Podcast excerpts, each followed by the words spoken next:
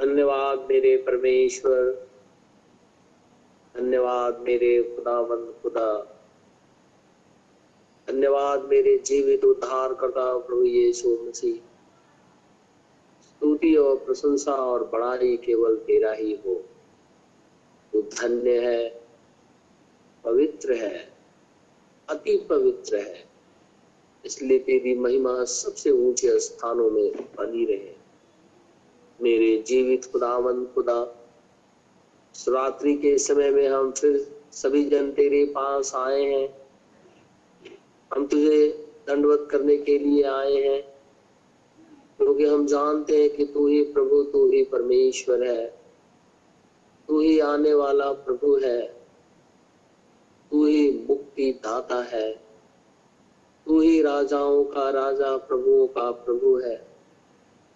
वही सर्वशक्तिमान प्रभु परमेश्वर है, जो अनंत से आकर के हमारे साथ मेल मिलाप किया, अपने पुत्र को हमारे लिए कुर्बान कर दिया, ताकि जो उस पर विश्वास करे वो नाश न हो, परंतु अनंत जीवन पाए। तेरे इस महान प्रेम के लिए हम तेरा धन्यवाद करते हैं। तेरी स्तुति और तेरी महिमा करते हैं। तुझे धन्य और पवित्र कहते हैं, क्योंकि हे मेरे प्रभु, हे मेरे परमेश्वर, तू धन्य और पवित्र है। तू भय योग्य खुदा है। तू सर्वशक्तिमान प्रभु परमेश्वर है, जो समुद्र को दो भागों में कर देता है। वो खुदामंद खुदा है, जो स्वर्ग से मन्ना बरसा करके अपने बच्चों का पेट भर देता है। तो वही खुदावंद खुदा है, जो मुर्दों को ज़िंदा करता है, और आज तो हमारे मध्य में मौजूद है। इसलिए तेरी महिमा सबसे ऊँचे स्थानों में बनी रहे। हे सेनाओं के हवा परमेश्वर, तेरा धन्यवाद हो। हे अब्राहम, इसहाक और याकूब के प्रभु परमेश्वर, तेरा धन्यवाद हो। हे इज़राइल के खुदावंद खुदा तेरा धन्यवाद हो। हमारे उद्धार करता प्रभु यीशु मसीह के सामर्थ्य नाम में तेरा धन्यवाद हो, क्योंकि तू ही प्रभु और तू ही परमेश्वर है। तेरी स्तुति हमारी ज़िंदगी से हमेशा होती रहे। यीशु नासरी के नाम से माँगता हूँ। आमिन। आमिन। प्रेज द लॉर्ड आइए हम परमेश्वर के वचन से निकालेंगे। प्रकाशित वाक्य की पुस्तक, उसका छ अध्याय।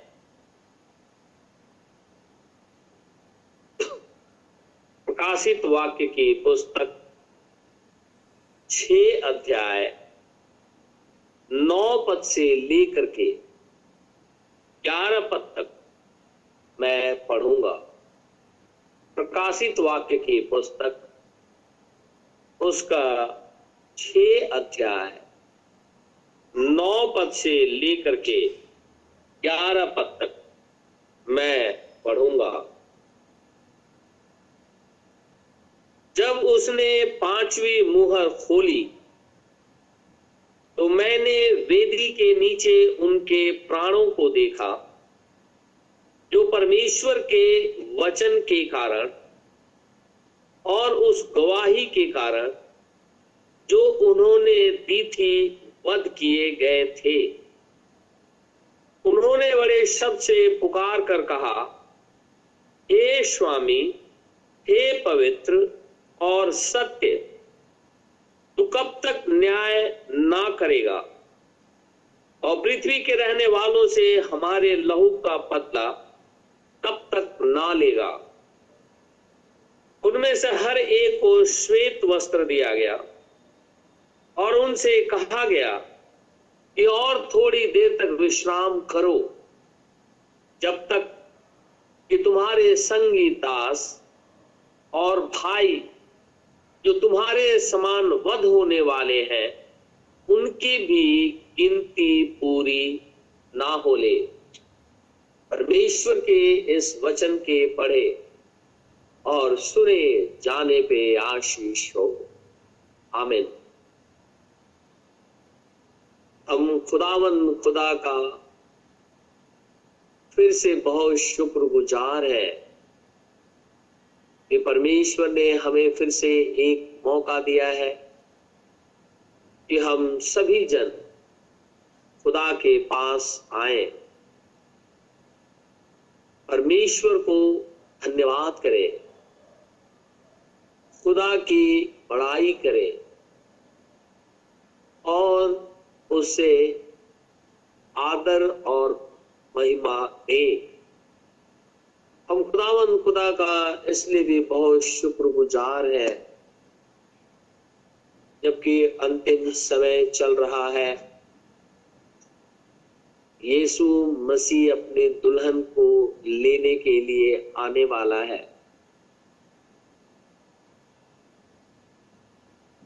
ऐसे समय में प्रभु हमारे संग बना हुआ है। हम खुदा का इसलिए बहुत ज़्यादा शुक्रगुजार है। हम प्रभु का इसलिए भी बहुत धन्यवादित है कि हम प्रकाशित वाक्य के संबंध में बातचीत कर रहे हैं। हम सभी जन जानते हैं, प्रकाशित वाक्य एक प्रकाशन की पुस्तक है। हमने चार मोहरों के विषय में अभी तक देखा है।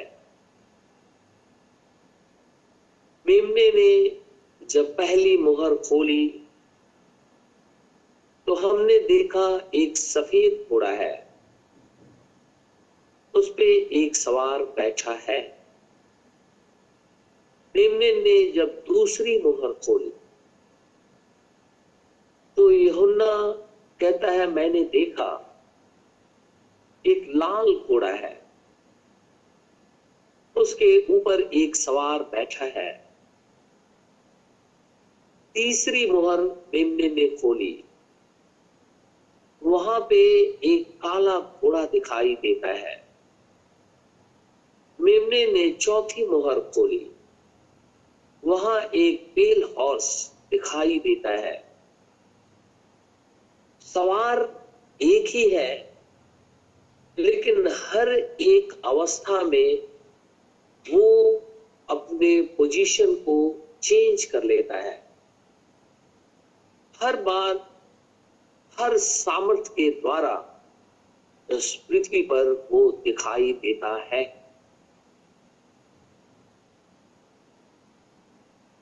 और जब जब ये मोहरें खुली तब एक जानदार यहुन्ना को आकर के कहा, आ और देख पहली मुहर खोली सफ़ेद घोड़े का सवार दिखाई दिया। तो जीवित जानदार जो सिंह था, उसने ऊँचे शब्द से आवाज़ लगाई आ और दे जब मेमने ने दूसरी मोहर खोली तो देखा एक लाल घोड़ा है। दूसरे जीवित जानदार ने जो बैल है, उसने आवाज़ लगाई कि आ और दे तो मेमने ने तीसरी मोहर खोली तो देखता है एक काला घोड़ा है। तो जीवित जानदार जिसका मुँह मनुष्य के सरीखे है, उसने आवाज़ लगाई ये आ और देख। जब मेमने ने चौथी मोहर खोली, चौथे घोड़ा जो पेल हॉर्स है, उसके लिए उकाब ने आवाज़ लगाई ए यहुन्ना, आ और दे चार घोड़े और चार जीवित जानदार दिखाई देते हैं। जब जब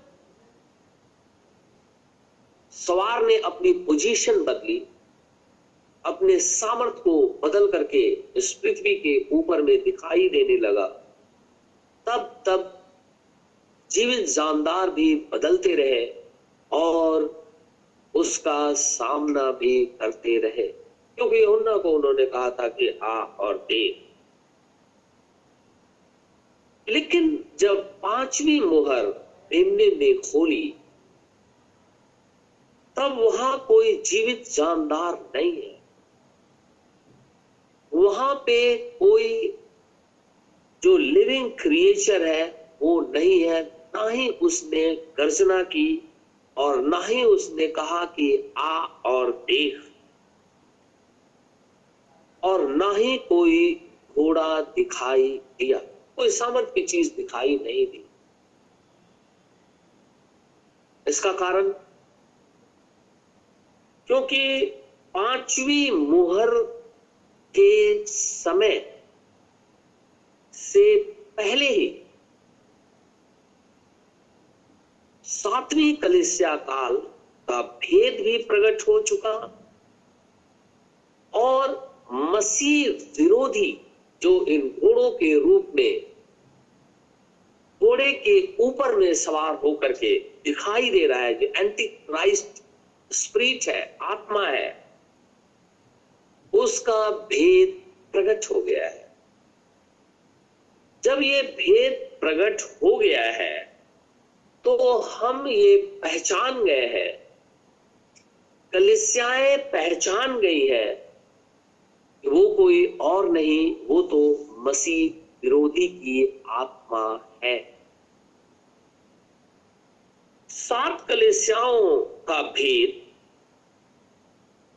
निकोलेटिन जो आत्मा है, उसका भेद, कि वो किस रीति से चर्च के अंदर में समा गई।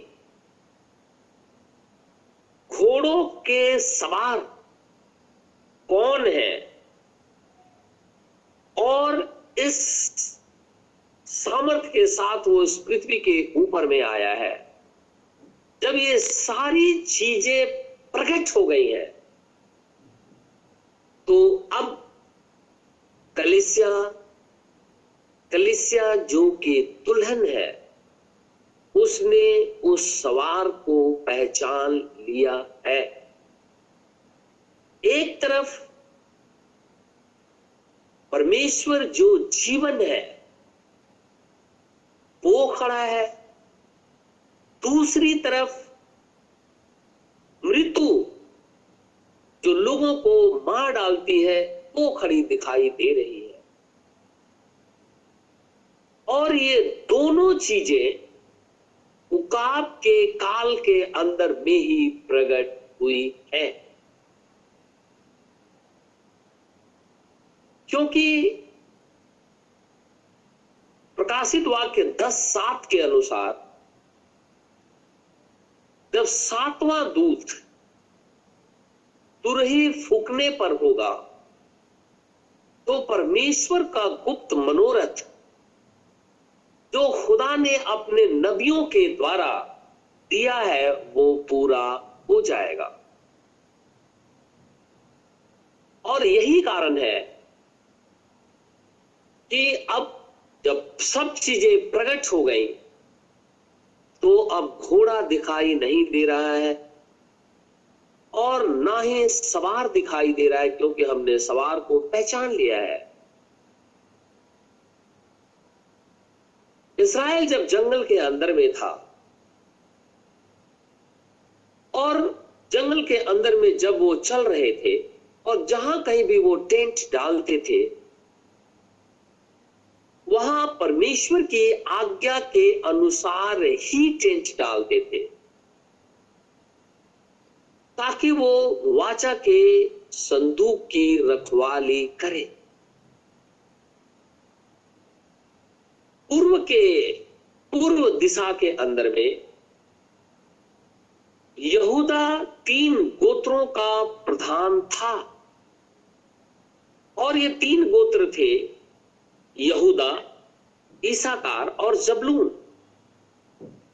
और जब ये पूर्व दिशा के अंदर में अपने टेंट को तीनों गोत्र डालते थे तो यहूदा अपने झंडे को खड़ा करता था। हर एक गोत्र का एक झंडा था। लेकिन जो प्रधान था, उसका झंडा खड़ा किया जाता था। और यहूदा के गोत्र का जो झंडा है उसके ऊपर जो साइन है, चीन बना हुआ है, वो लॉयन होता है। जो कि पूर्व दिशा के अंदर में अपने टेंट को डाले हुए है। पश्चिम दिशा के अंदर में एप्रेम जो तीन गोत्रों का प्रधान था, वो अपने झंडे को खड़ा करता था। और एप्रेम के झंडे का निशान था बैल। एप्रेम के साथ में मनसे और बेंजामिन गोत्र के लोग पश्चिम दिशा के अंदर में अपने टेंट को डालते थे। उत्तर दिशा के अंदर में दान तीन गोत्रों का प्रधान था। और दान अपने झंडे को खड़ा करता था और दान के झंडे का जो निशान होता था, वो उकाब था। दान, आशेर और नप्ताली, ये तीनों उत्तर दिशा के अंदर में अपने झंडे को खड़ा करते थे। दक्षिण दिशा के अंदर में रूबेन, तीन गोत्रों का प्रधान था। जो गोत्रों के साथ अपने झंडे को खड़ा करता था और रूबेन के झंडे का निशान मनुष्य के जैसा था। रूबेन, गाद और सिमोन, ये तीन गोत्र दक्षिण दिशा के अंदर में अपने टेंट को डालते थे। चारों दिशा हो गए। हर दिशा के अंदर में तीन गोत्र, बारह गोत्र हो गए। और बीच का जो क्षेत्र होता था, वहाँ पे मिलाप वाला तंबू खड़ा किया जाता था और उसके इर्द गिर्द लेवाइट्स जो लेवी थे, वो वहाँ पे रहते थे ताकि वो उस वाचा के संदूक जो अति पवित्र स्थान में रहता था, उसकी रखवाली करे। जैसा खुदा ने कहा था, वैसा ही हम देखते हैं कि लिविंग क्रिएचर भी जो प्रकाशित वाक्य के अंदर में, चार के अंदर में दिखाई देते हैं। और हम ये भी जानते हैं कि यहूदा के गोत्र का जो निशान था सिंह, वो मसीह है, क्योंकि तो बाइबल में लिखा है यीशु मसीह यहूदा के गोत्र का वो सिंह है तो इस पुस्तक को लेने और इस पुस्तक को तोड़ने के योग्य है। और ये पुस्तक जो खुदावन खुदा अपने हाथ हाथ में लिए हुए था, वो छुटकारे की पुस्तक थी। सात मोहरों के द्वारा बंद की गई थी। मेमने ने उन मोहरों को तोड़ दिया। और हमने देखा कि जब जब उसने तोड़ा, तब तक एक घोड़ा दिखाई दिया और तब तक एक जीवित जानदार भी दिखाई दिया। लेकिन जैसे ही पांचवी मोहर के अंदर में हम आते हैं तो हम देखते हैं कि वहाँ कोई लिविंग क्रिएचर भी नहीं दिखाई दे रहा है, ना ही कोई हॉर्स दिखाई दे रहा है। क्योंकि एंटी क्राइस्ट को पहचान लिया गया है। सात कलिसिया काल, जिसके अंदर में ये आत्मा प्रबल तरीके से कार्य कर रही थी, वो भी पहचान ली गई है, और वो कोई और नहीं, मृत्यु थी, जो हर बार अपने पोजीशन को चेंज कर रही थी। यीशु मसीह, जो परमेश्वर का वचन है, बाइबल में जब हम देखते हैं तो यीशु मसीह परमेश्वर का वचन है। और प्रकाशित वाक्य छह, जो पांचवी मोहर जब उसने खोली तो लिखा है, जब उसने पांचवी मोहर खोली तो मैंने वेदी के नीचे उनके प्राणों को देखा, जो यहोवा के वचन के कारण, परमेश्वर के वचन के कारण वध किए गए थे। परमेश्वर का वचन कौन है? बाइबल कहती है, वो तो जीसस क्राइस्ट है। तो जब जीसस क्राइस्ट की गवाही जिन जिन लोगों ने दी इसराइलियों ने, क्योंकि वो इसराइलियों के मध्य में आया हुआ था, उनको वध कर दिया गया और उन्हीं के प्राण वेदी के नीचे दिखाई दे रहे हैं। आपके मन में यह सवाल उठता होगा कि ये जो जंटाइल है, अन्य जाति जो लोग हैं, उन लोगों ने भी यीशु मसीह की गवाही दी, उन्हें भी मार दिया गया। उनको भी ठोक दिया गया, काठ के ऊपर में, तेल में उबाल दिया गया, तलवार से मार दिया गया, तीर से मार दिया गया। बड़ी बड़ी यातनाएँ देकर के मार दी गई। तो उनके प्राण भी वहाँ पे है। लेकिन ऐसा नहीं है। क्यों? ऐसा इसलिए नहीं है क्योंकि चौथी मोहर के अंदर में जब एंटी क्राइस्ट को पहचान लिया गया है, कलिसिया काल का समापन हो रहा है और ऐसे समय के अंदर में जब हम सारे भेदों को खुलते हुए देखते हैं तो हम ये भी देखते हैं कि इसी काल के अंदर में मेमना पृथ्वी पर मौजूद है और वेडिंग सेरेमनी चल रही है। और वेडिंग सेरेमनी जो चल रही है, उसके तहत में हमारी शादी यीशु मसीह से हो रही है। और जिन्होंने पहले अपने प्राणों को दे दिया, जो अन्य जाति लोग, यीशु मसीह की गवाही के कारण, खुदा का वचन कहता है कि यीशु मसीह जब आएगा तो वो पहले जिलाए जाएँगे। उसके बाद हम बदल जाएँगे और खुदा से हवा में मिलेंगे। लेकिन ये जो वेदी के नीचे जो प्राण है, उन्हें कहा गया, थोड़ी देर और इंतज़ार करो। कपड़े पहन लो, थोड़ी देर इंतज़ार करो, क्योंकि तुम्हारे संगी भाई, तुम्हारे संगी भाई, जिनका वध होना अभी बाकी है। उनकी गिनती पूरी हो लेने दो।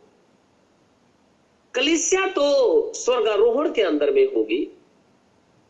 उसके बाद परमेश्वर का आत्मा अब इज़राइल के साथ में बातचीत करने लगेगा। जैसे ही स्वर्गारोहण होगा अनुग्रह के समय का समापन हो जाएगा। किसके लिए? अन्य जातियों के लिए।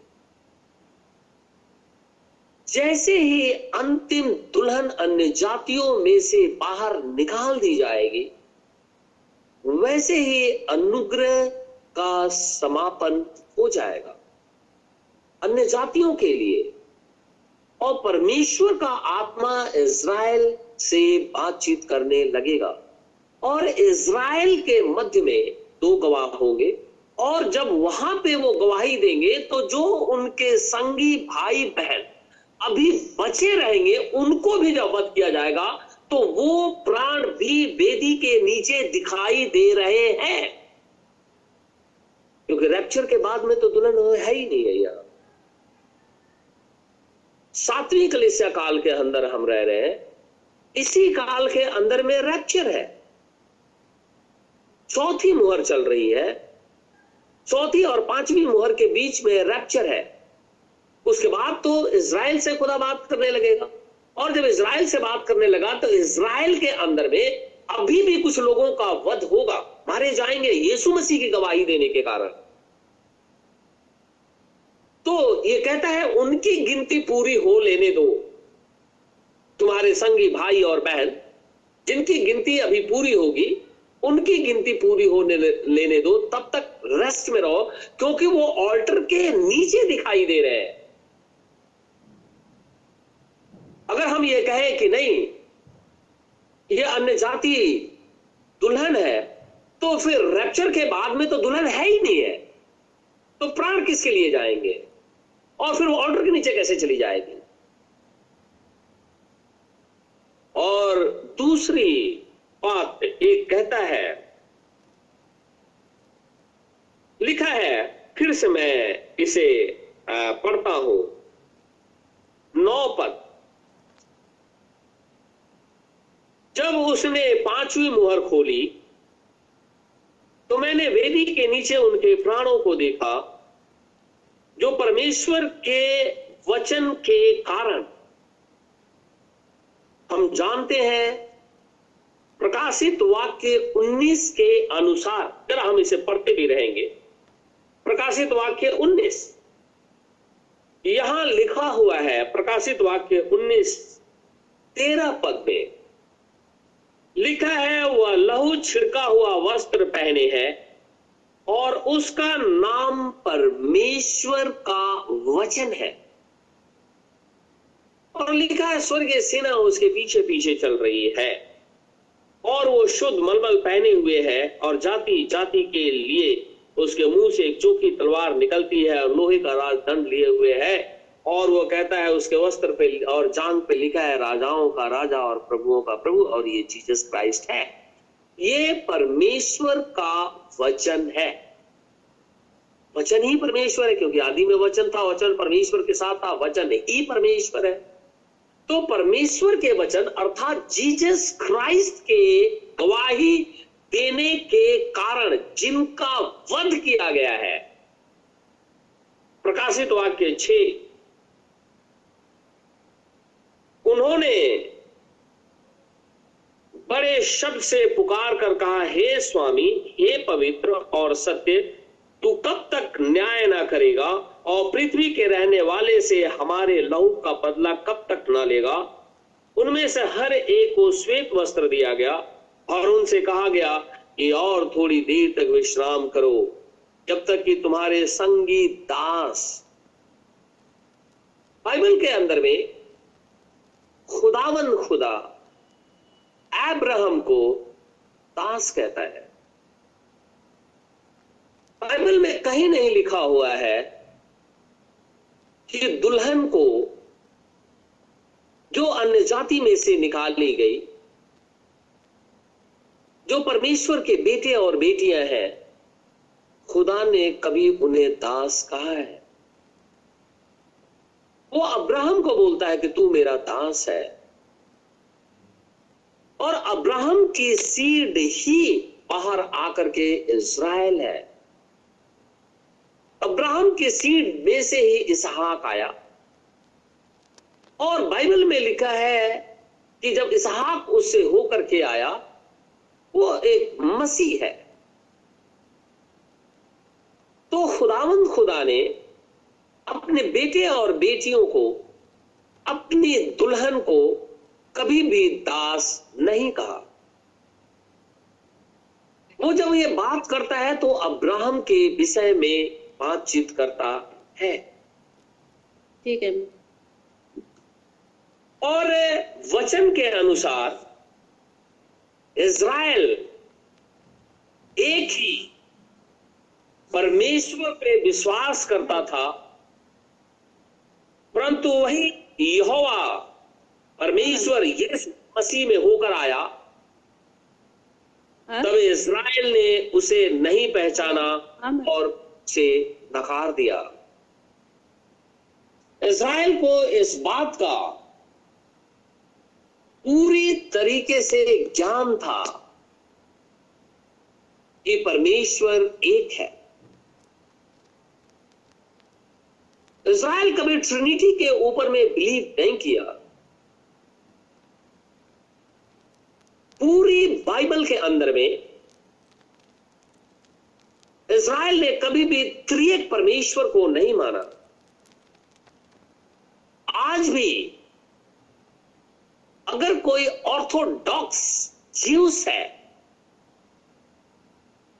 आप जब उसे ट्रिनिटी के विषय में, फादर, गॉड, सन गॉड और होली घोस्ट गॉड, ट्रिनिटी, त्रिएक परमेश्वर के विषय में बातचीत करेंगे वो उसे नकार देता है। हम भी नकार देते हैं क्योंकि तीन परमेश्वर नहीं है। परमेश्वर एक ही है। उसके थ्री ऑफिसेस हैं। जीवित खुदाबंद खुदा एक ही है। हर बार उसके ऑफिसेस अलग अलग दिखाई देते हैं। पूर्व युग में बाप दादों से जब मिला, उसके बाद वो नबियों से मिला मध्य युग में वो पुत्र के द्वारा और आस पवित्र आत्मा के द्वारा हमसे बात करता है, लेकिन खुदा एक है। अब्राहम को जब परमेश्वर ने उर देश से बुलाया तो वो एक परमेश्वर ने। इसीलिए इज़राइल कभी भी ट्रिनिटी के ऊपर में बिलीव नहीं करता है।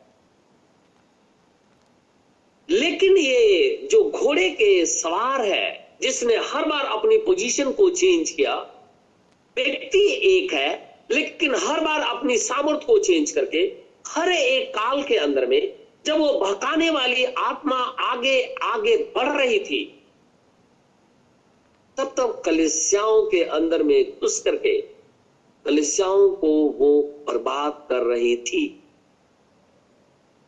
लेकिन इज़राइल वन गॉड के ऊपर में कल भी विश्वास करता था और आज भी विश्वास करता है।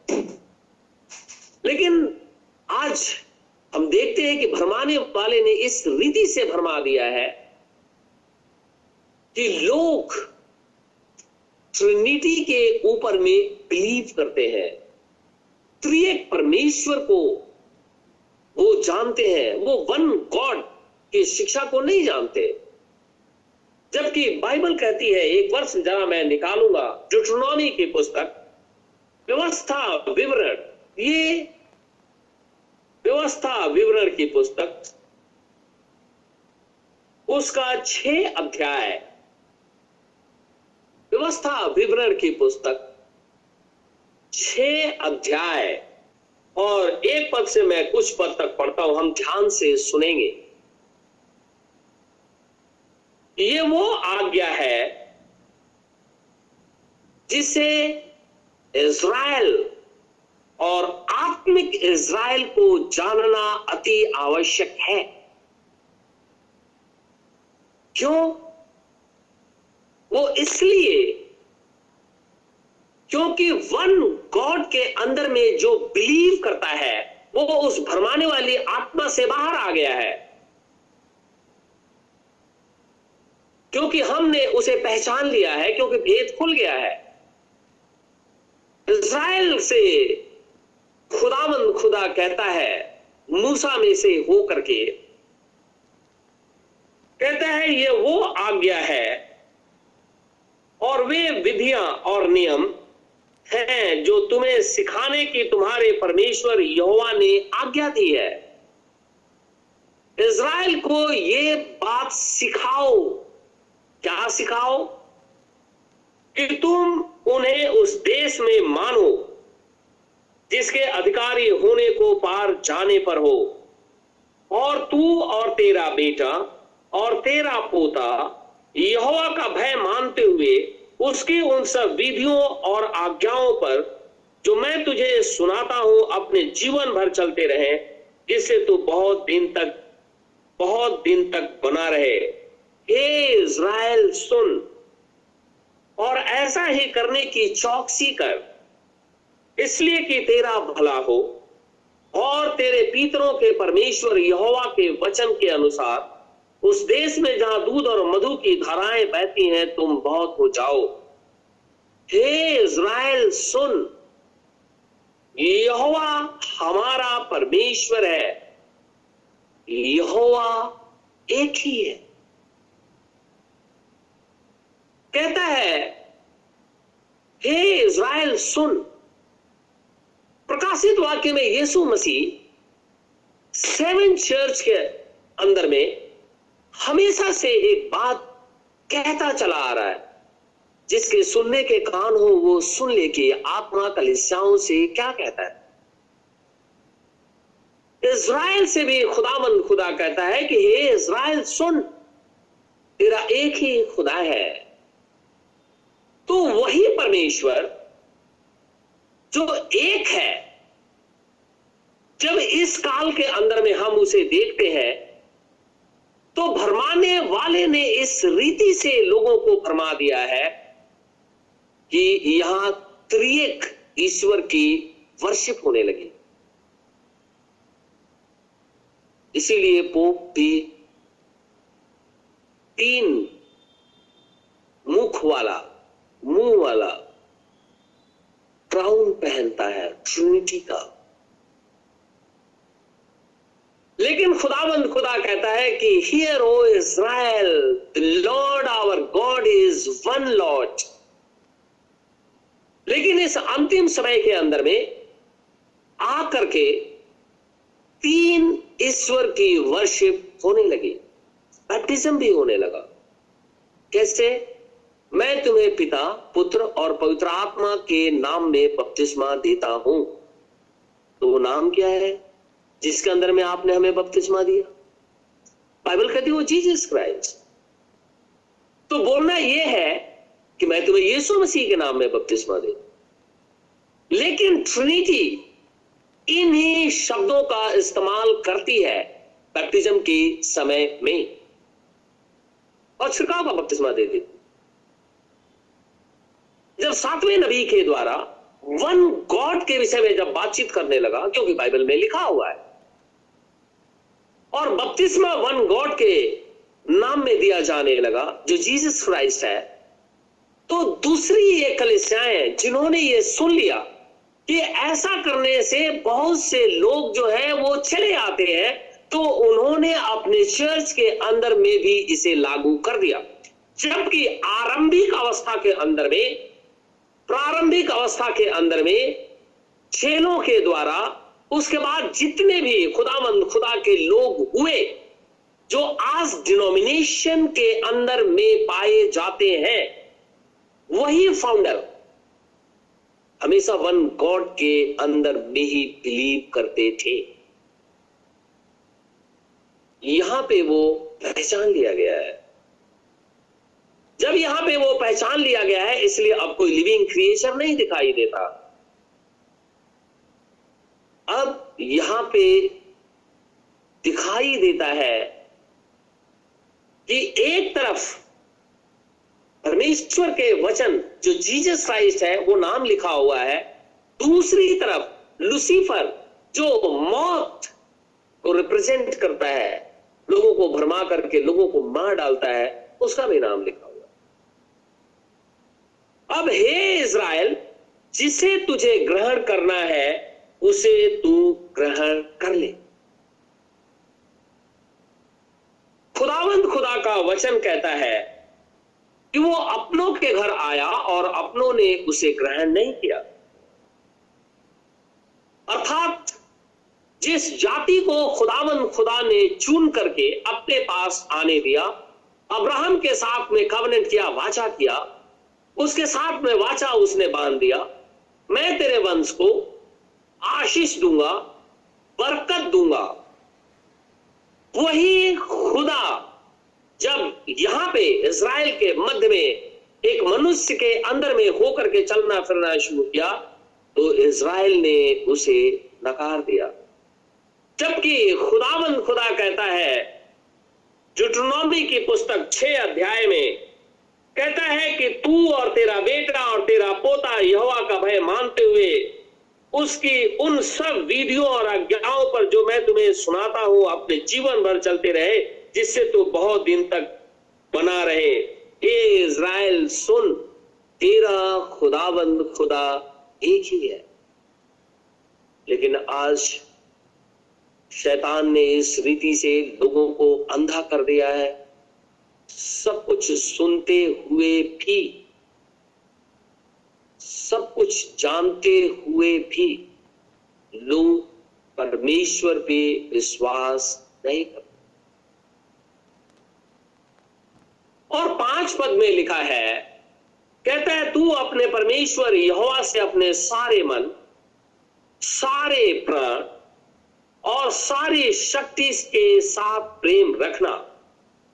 और ये अध्याय जो मैं आज तुझको सुनाता हूँ तेरे मन में बनी रहे। इसीलिए कोई ऑर्थोडॉक्स ज्यूस को ट्रिनिटी की शिक्षा हम नहीं दे सकते, जैसे कि आज हमारे भाई बहन चर्चेस के अंदर में देते हैं। जब ब्लेसिंग देने की बारी होती है, तभी वो ट्रिनिटी का प्रयोग करते हैं, पिता, पुत्र और पवित्र आत्मा के नाम में। तो अगर वो तीन है तो नामों में होना चाहिए। अगर वो तीनों एक है तो उसका नाम जिब्राइल ने आकर के प्रकट कर दिया। और पेंटिकोस्ट के दिन आकर के स्वयं परमेश्वर ने प्रकट कर दिया कि वो नाम जीजस क्राइस्ट है। ये तो भेद की बात है। और इस भेद को प्रकट होना इस सातवें युग में हुआ। और जब ये भेद प्रकट हो गया है और हमने पहचान लिया है कि वो तो जीवन है और वो जीवन कोई और नहीं, जीसस क्राइस्ट है तो जब यीशु मसीह जीवन है और वही जीवित परमेश्वर है, वही उद्धार करता है तो फिर हमें मृत्यु के पास जाने की ज़रूरत क्या है? क्योंकि चौथी मुहर और पांचवी मुहर के बीच में कलिसिया का उठाया जाना है। पांचवी मुहर इज़राइल के लिए है, क्योंकि इज़राइल दास है। खुदा का। परमेश्वर ने कभी अपने बेटे और बेटियों को दास नहीं कहा है। वो जब कभी भी संबोधन करता है तो उन्हें दास भी बोलता है। लेकिन जो लेपालक पुत्र है, पूरे बाइबल के अंदर में जो एडॉप्टेड सन जो हम लोग हैं, जिसे खुदावंद, खुदा ने एडॉप्ट कर लिया है बिगोटेन सन नहीं बिगोटेन सन जीसस क्राइस्ट है, बाइबल में लिखा है। हम लिपालक पुत्र हैं, और खुदावंद, खुदा कभी लिपालक पुत्र को सर्वेंट नहीं कहता। हमेशा सन एंड डॉटर का के पुकारता है। तो जो वेदी के नीचे प्राण है, वो तो सर्वेंट अर्थात इसराइल ये वही इसराइल है जिसने जीसस क्राइस्ट को पहचान लिया। यानी बहुत से भाई और बहन जब यीशु मसीह को पहचान लिए कि वही एलोहिम वही यहोवा वही मैं जो हूँ, सो हूँ, इस शरीर में से होकर के आया है। उसकी गवाही देने लगे वो ज्यूस थे। उनको लोगों ने मार डाला।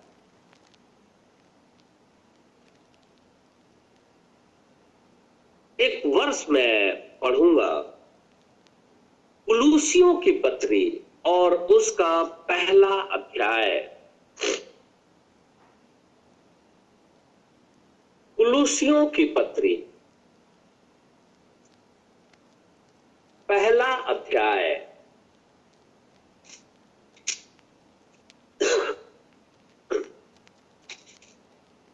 कुलूसियों की पत्री पहला अध्याय। उन्नीस पद। लिखा है, क्योंकि पिता की प्रसन्नता इसी में है। क्योंकि पिता की प्रशंसा इसी में है। कि उसमें सारी परिपूर्णता वास करे।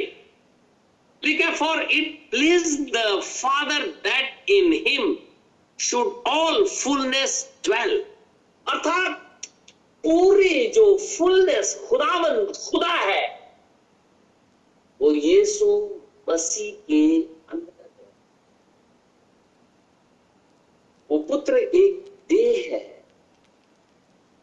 उस देह के अंदर में इटर्नल स्पीच पूरी फुलनेस ड्वेल करती है। जो कुछ भी खुदा है, वो उस शरीर के अंदर में है। और जब हम संबोधन करते हैं तो उस परमेश्वर को संबोधन करते हैं। उस खुदावंद खुदा तो को संबोधन करते हैं। तो इसराइल वन गॉड को बिलीव करता था। लेकिन धीरे धीरे चलते चलते समय के अंतराल पे परमेश्वर जब इन मोहरों को खोला तो हमने ये देखा कि ये मृत्यु जो बहकाती है, और वन व्यक्ति, एक आदमी जो हर बार अपने पोजीशन को चेंज करता है, वो कलिसिया को भरमाते हुए चला आ रहा है और ट्रिनिटी पे लोग विश्वास करने लगे हैं। बहुत से भाई और बहन अगर ये कहे, इसमें हर्ज क्या है? अगर फादर गॉड, सन गॉड और होली गोस्ट गॉड कह लेते हैं और आप कहते हैं कि एक ही परमेश्वर के इसमें हर्ज क्या है? हर्ज है। कैसे? हर्ज इस मायने में है कि अदन की बारी के अंदर में शैतान जब आया उसने पूछा, हवा से कि प्रभु क्या कहता हवा को सीधा सीधा जवाब देना चाहिए या उसे डांटना चाहिए कि परमेश्वर कहता है कि जब तू उसे खाएगा तो मर जाएगा। लेकिन हवा ने उसमें जोड़ करके बाइबल में लिखा है एक वर्ड खुदा ने छूने से भी मना किया है। परमेश्वर ने ये नहीं कहा था कि तू उसे मत छूना। क्योंकि वो मनुष्य नहीं है कि वो कुछ भी बोले और मनुष्य उसके ऊपर में करे। नहीं, वो मनुष्य नहीं है। वो गॉड है। उसने बोला, प्रकाश हो जा। तो एक वर्ड एक वचन बाहर निकल करके आया, प्रकाश हो जा। प्रकाश हो गया। वो स्पष्ट है। उसके अंदर में कोई मिलावट नहीं है कि वो कुछ टेढ़ा चल करके कुछ बोला। उसने बोला, प्रकाश हो जा, प्रकाश हो गया। उसने बोला, मत खा मत खा। लेकिन इसने बोला कि नहीं, खुदा ने छूने से भी मना किया बोला, क्यों? बोला, खुदा कहता है कि जिस दिन तू खाएगी, उस दिन मर जाएगी। बोला, नहीं, परमेश्वर आप ही जानता है कि जिस दिन तू खाएगी, परमेश्वर के तुल्य हो जाएगी। थोड़ी सी मिलावट। परमेश्वर की आज्ञा को तोड़ दे दिया। इसीलिए डिट्रोनॉमी की पुस्तक में खुदा कहता है, देख, मिस्र देश के अंदर में रहते हुए तुम लोगों ने बहुत से देवी देवताओं को देखा। उनके भोज में शामिल भी हुए, क्योंकि 400 साल की गुलामी तुम लोगों ने की है। लेकिन जब तू खनान देश के अंदर में जाए तो वहाँ पे किसी देवी देवता की उपासना, आराधना नहीं। वन गॉड ये इसराइल सुन, तेरा एक ही खुदा है। तो जब इसराइल कहता है, स्वयं परमेश्वर बोलता है, इसराइल से की तरह एक ही खुदा है तो वही परमेश्वर न्यू टेस्टमेंट के अंदर में आकर के भी कहता है, एक ही परमेश्वर है। इतने दिन तक मैं तुम्हारे संग तूने मुझे देखा नहीं। ट्रिनिटी के विषय में विश्वास नहीं। जब खुदा एक है, परमेश्वर एक है, और बाइबल कहती है, परमेश्वर के वचन के कारण ये वध किए हुए थे तो परमेश्वर का वचन जीसस क्राइस्ट है, प्रकाशित वाक्य उन्नीस के अनुसार। और यीशु मसीह की गवाही जिन लोगों ने इसराइलियों ने दी, यीशु मसीह परमेश्वर है, उसका वध कर दिया गया। और जब वध कर दिया गया है, उनके सोल ऑल्टर के नीचे आ गए और चिल्ला के कहते हैं, हमारा न्याय इधर कलिसिया रैप्चर के अंदर में है। क्योंकि अब अन्य जाति, जैसे ही रैप्चर हो जाएगा, अब अन्य जातियों में से दुल्हन बाहर नहीं आएगी। इसलिए वध नहीं होगा। लेकिन यह कहता, तेरे संगी भाई अभी भी वध होने के लिए बाकी है, अर्थात अगर कोई वध की बात नहीं होती तो इसराइल के अंदर में भी यीशु मसीह की गवाही देने के कारण जो एक लाख चौवालीस हज़ार बचाए जाएँगे, वहाँ पे भी बहुत से लोग मारे जाएँगे। तो उसकी चर्चा ही नहीं होती। लेकिन इसकी चर्चा हुई है, इसका मतलब है कि कलिसिया के निकल जाने के बाद भी, यानी स्वर्गारोहण हो जाने के बाद भी यीशु मसीह की गवाही के कारण बहुत से लोग मारे जाएँगे। तो आप कहेंगे कि अन्य जाति मारे जाएँगे। तो बाइबल कहती है, अनुग्रह का समय तो खत्म हो गया। तो अब अन्य जाति मारे जाए या ना जाए उसका तो फ़र्क ही नहीं पड़ता। क्योंकि अनुग्रह के समय के समापन के बाद में प्रकाशित वाक्य में लिखा हुआ है, जो मलिन है, वो मलिन रहे। अगर कोई अधर्मी है तो वो अधर्मी रहेगा। अगर कोई चोर है तो वो चोर ही रहेगा। क्योंकि समय समाप्त हो गया। इसीलिए वो लोग यहाँ पे नहीं हो। अगर वो मारे भी जाते हैं तो ब्राइट नहीं है, वो ऑल्टर के नीचे नहीं जाए। वो मार दिए गए। लेकिन यहाँ तो लिखा है कि ऑर्डर के नीचे वो चिल्ला चिल्ला के कह रहे हैं, हमारा न्याय करो। एक वर्ष में और निकालूँगा। इसी पुलिसियों के पत्री उसका दूसरा अध्याय। पुलिसियों की पत्री, दूसरा अध्याय। आठ और नौ पद में पढ़ूँगा। लिखा है, चौकस रहो। हमेशा मैं इसीलिए, हमेशा से मैं ये कहता रहा हूँ, हमें परमेश्वर का वचन पढ़ना चाहिए। जब हम परमेश्वर का वचन पढ़ेंगे तो खुदा हमसे बातचीत करेगा। लेकिन अगर हम खुदा का वचन पढ़ते ही नहीं तो खुदा हमसे कैसे बातचीत करे यहाँ लिखा है, चौकस रहो कि कोई तुम्हें उस तत्व ज्ञान और व्यर्थ धोखे के द्वारा अहेर ना कर ले, जो मनुष्यों के परंपराई मत यहाँ लिखा हुआ है ना? मनुष्यों की परंपराओं और संसार की आदि शिक्षा के अनुसार तो है, पर मसीह के अनुसार नहीं। तो मनुष्य की और संसार की जो परंपराएँ हैं, वो क्या है? यहाँ लिखा हुआ है ना? Beware lest any man a spoil you through philosophy and vain deceit after the tradition of man after the rudiments of the world and not after Christ. मनुष्य की एक परंपरा है। संसार की एक आदि शिक्षा है। जब ये बात मैं पढ़ता हूँ तो मुझे एक बात हमेशा याद आती है। बहुत से लोग ये कहते हैं, आपने भी सुना होगा। बहुत से लोग ये कहते हैं इस चर्च के अंदर में मेरे पूर्वज पहले थे, फादर थे, उसके बाद में मेरे पिता हुए, फिर मेरे बेटे हुए, फिर मैं हुआ, फिर मेरी पत्नी हुई। हम तो इसी चर्च से जुड़े हुए हैं। ये परंपरा है कि आप जुड़े हैं, वो लोग धोखे में है तो आप भी धोखे में हो गए। उनको यीशु मसीह का वचन नहीं सुनाया गया तो क्या आपको भी नहीं सुनाया गया? उनको भी सुनाया गया, लेकिन उन्होंने यीशु मसीह को नकार दिया। खुदावन खुदा ने उनको भी इस वन गॉड, एक परमेश्वर की शिक्षा अपने लोगों के द्वारा सुनाई, लेकिन उन्होंने नकार दिया और ट्रिनिटी को अडॉप्ट कर लिया। उस मिलावट की शिक्षा को। यह परंपरा है। परंपरा यह है कि सारे लोग क्रिसमस मना रहे हैं, मैं क्यों नहीं? अगर मना लेते हैं तो क्या होता है? आप जजमेंट डे मनाइए। क्यों नहीं मना लेते हैं जजमेंट डे क्यों नहीं ये डे मना लेते हैं कि यीशु मसीह आ रहा है? तो आप कहेंगे, ये कहा लिखा हुआ है कि यीशु मसीह किस दिन आएगा? तो कहा ये लिखा हुआ है कि यीशु मसीह का जन्म 25 दिसंबर को हो गया?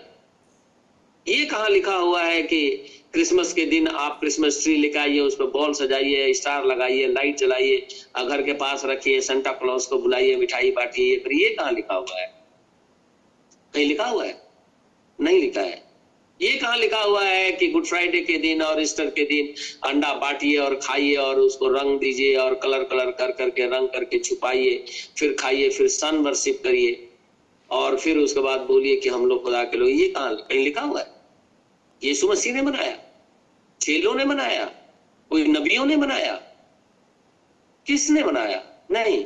लेकिन ये परंपरा के तहत में हमारा जब जन्म किसी मसीही परिवार के अंदर में होता है तो हम बिना सोचे, समझे, बिना बाइबल पढ़े इन परंपराओं को एडॉप्ट कर लेते हैं। अब आपको लगेगा, अगर हमने अडॉप्ट कर लिया तो कौन सा कोई बुरा काम किया? बाइबल में कहता है, हे इज़राइल, सुन, तेरा खुदा एक है।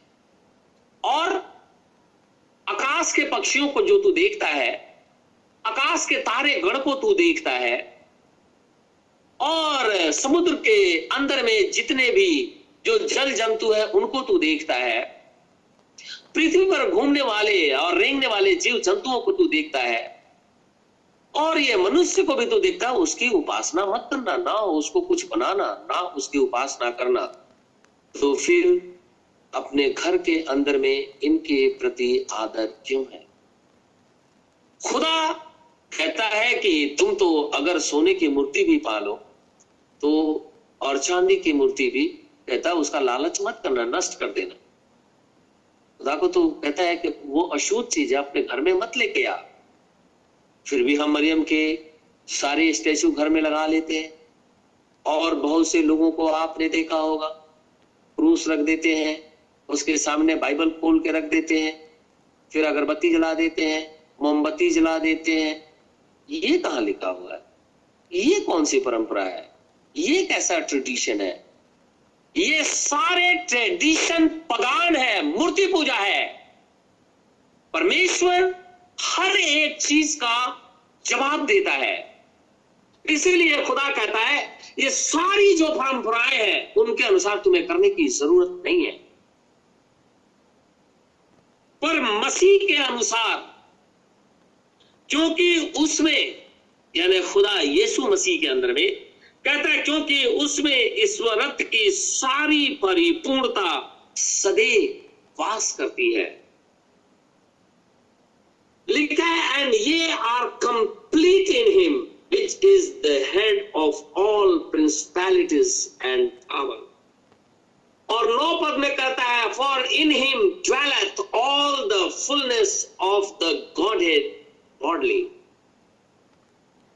जो कुछ भी खुदा है, जो कुछ भी, जो कुछ भी फुलनेस है, वो सब यीशु मसीह के अंदर में इसलिए यीशु मसीह परमेश्वर है। वो वचन है। उसी वचन के अनुसार लोगों के गर्दन काट दिए गए। और जब काट दिए गए तो उनकी आत्माएँ ऑल्टर के नीचे है, जबकि चौथी और पांचवी मुहर के बीच में ही कलिसिया का स्वर्गारोहण हो जाता है। और जैसे ही स्वर्गारोहण होता है, अन्य जातियों का द्वार बंद हो जाता है, क्योंकि अनुग्रह की समाप्ति हो जाती है। इसलिए उस काल के अंदर में यानी अनुग्रह की समाप्ति के बाद अगर कोई भी जेंटाइल अगर मार दिया जाता है तो उसका सोल ऑल्टर के नीचे नहीं है। क्योंकि उस समय तो खुदा इज़राइल से बात कर रहा इज़राइल के अंदर में गवाही हो गई। ये तो सब डार्कनेस में आ गए। खुदा हम सबको आशीष और बरकत दे। आमीन। दुआ करें। धन्यवाद मेरे परमेश्वर। धन्यवाद मेरे खुदावंद खुदा। धन्यवाद मेरे जीवित परमेश्वर। धन्यवाद मेरे खुदावंद खुदा। धन्यवाद मेरे जीवित परमेश्वर। धन्यवाद मेरे खुदावंद खुदा। मुझे आशीष दे। कलिसिया को आशीष दे। हम सबको बरकत दे। और मैं ये चाहता हूँ, खुदावंद, खुदा, अपना वचन दे। कोई भी आदमी संसार की परंपराओं में जाने ना पाए, क्योंकि वचन में लिखा है, एक लोमड़ी जिसका कद छोटा होता है वो अंगूर के बगीचे को बिगाड़ देती है। वो छोटा है। खुदा ये छोटी बातें पहले छोटी दिखाई देती है, लेकिन जब ये जड़ पकड़ लेती है तो वो आत्मा दिखाई देती है कि वो तो मृत्यु है।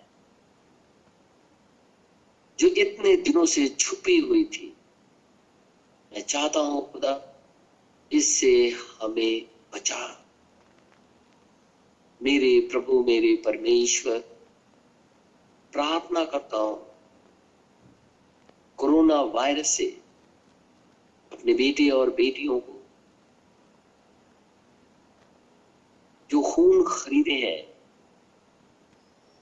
उन्हें बचा अगर वो हॉस्पिटल के अंदर में काम करते हो, घर से बाहर जाते हो किसी और काम करने के लिए चाहते हो? रोजी रोज़गार के लिए चाहते हो? मैं चाहता हूँ उनके चारों तरफ़ अपने अग्नि में दूतों का पहरा लगा, ताकि ये कोरोना वायरस शरीर को छूने ना पाए। ऐसा कर, ताकि से तेरी महिमा प्रकट हो। हे प्रभु इसराइल के ऊपर में भी दया कर, क्योंकि समय बड़ी तेज़ी से निकलता जा रहा है। मैं चाहता हूँ खुदा यरूशलेम के ऊपर में भी दया कर। हमारे दिल्ली शहर, हमारे देश, परम संपूर्ण मानव जाति पे दया कर, ताकि लोग कोरोना वायरस से बच जाए। मर्ज़ी तेरी पूरी हो। यीशु नासरी के नाम से माँगता हूँ। आमीन। ऐ हमारे बाप, तू जो स्वर्ग में है, तेरा नाम पाक माना जाए, तेरी बादशाहत आए। तेरी मर्ज़ी जैसे स्वर्ग में पूरी होती है, ज़मीन पर भी हो। हमारे रोज की रोटी आज हमें दे। जिस प्रकार हम कसूरवारों को माफ़ करते हैं, तू भी मेरे कसूरों को माफ़ कर। हमें अजमाइश में न पड़ने दे, परंतु बुराई से बचा, क्योंकि बादशाह कुदरत और जलाल हमेशा तेरे आमीन।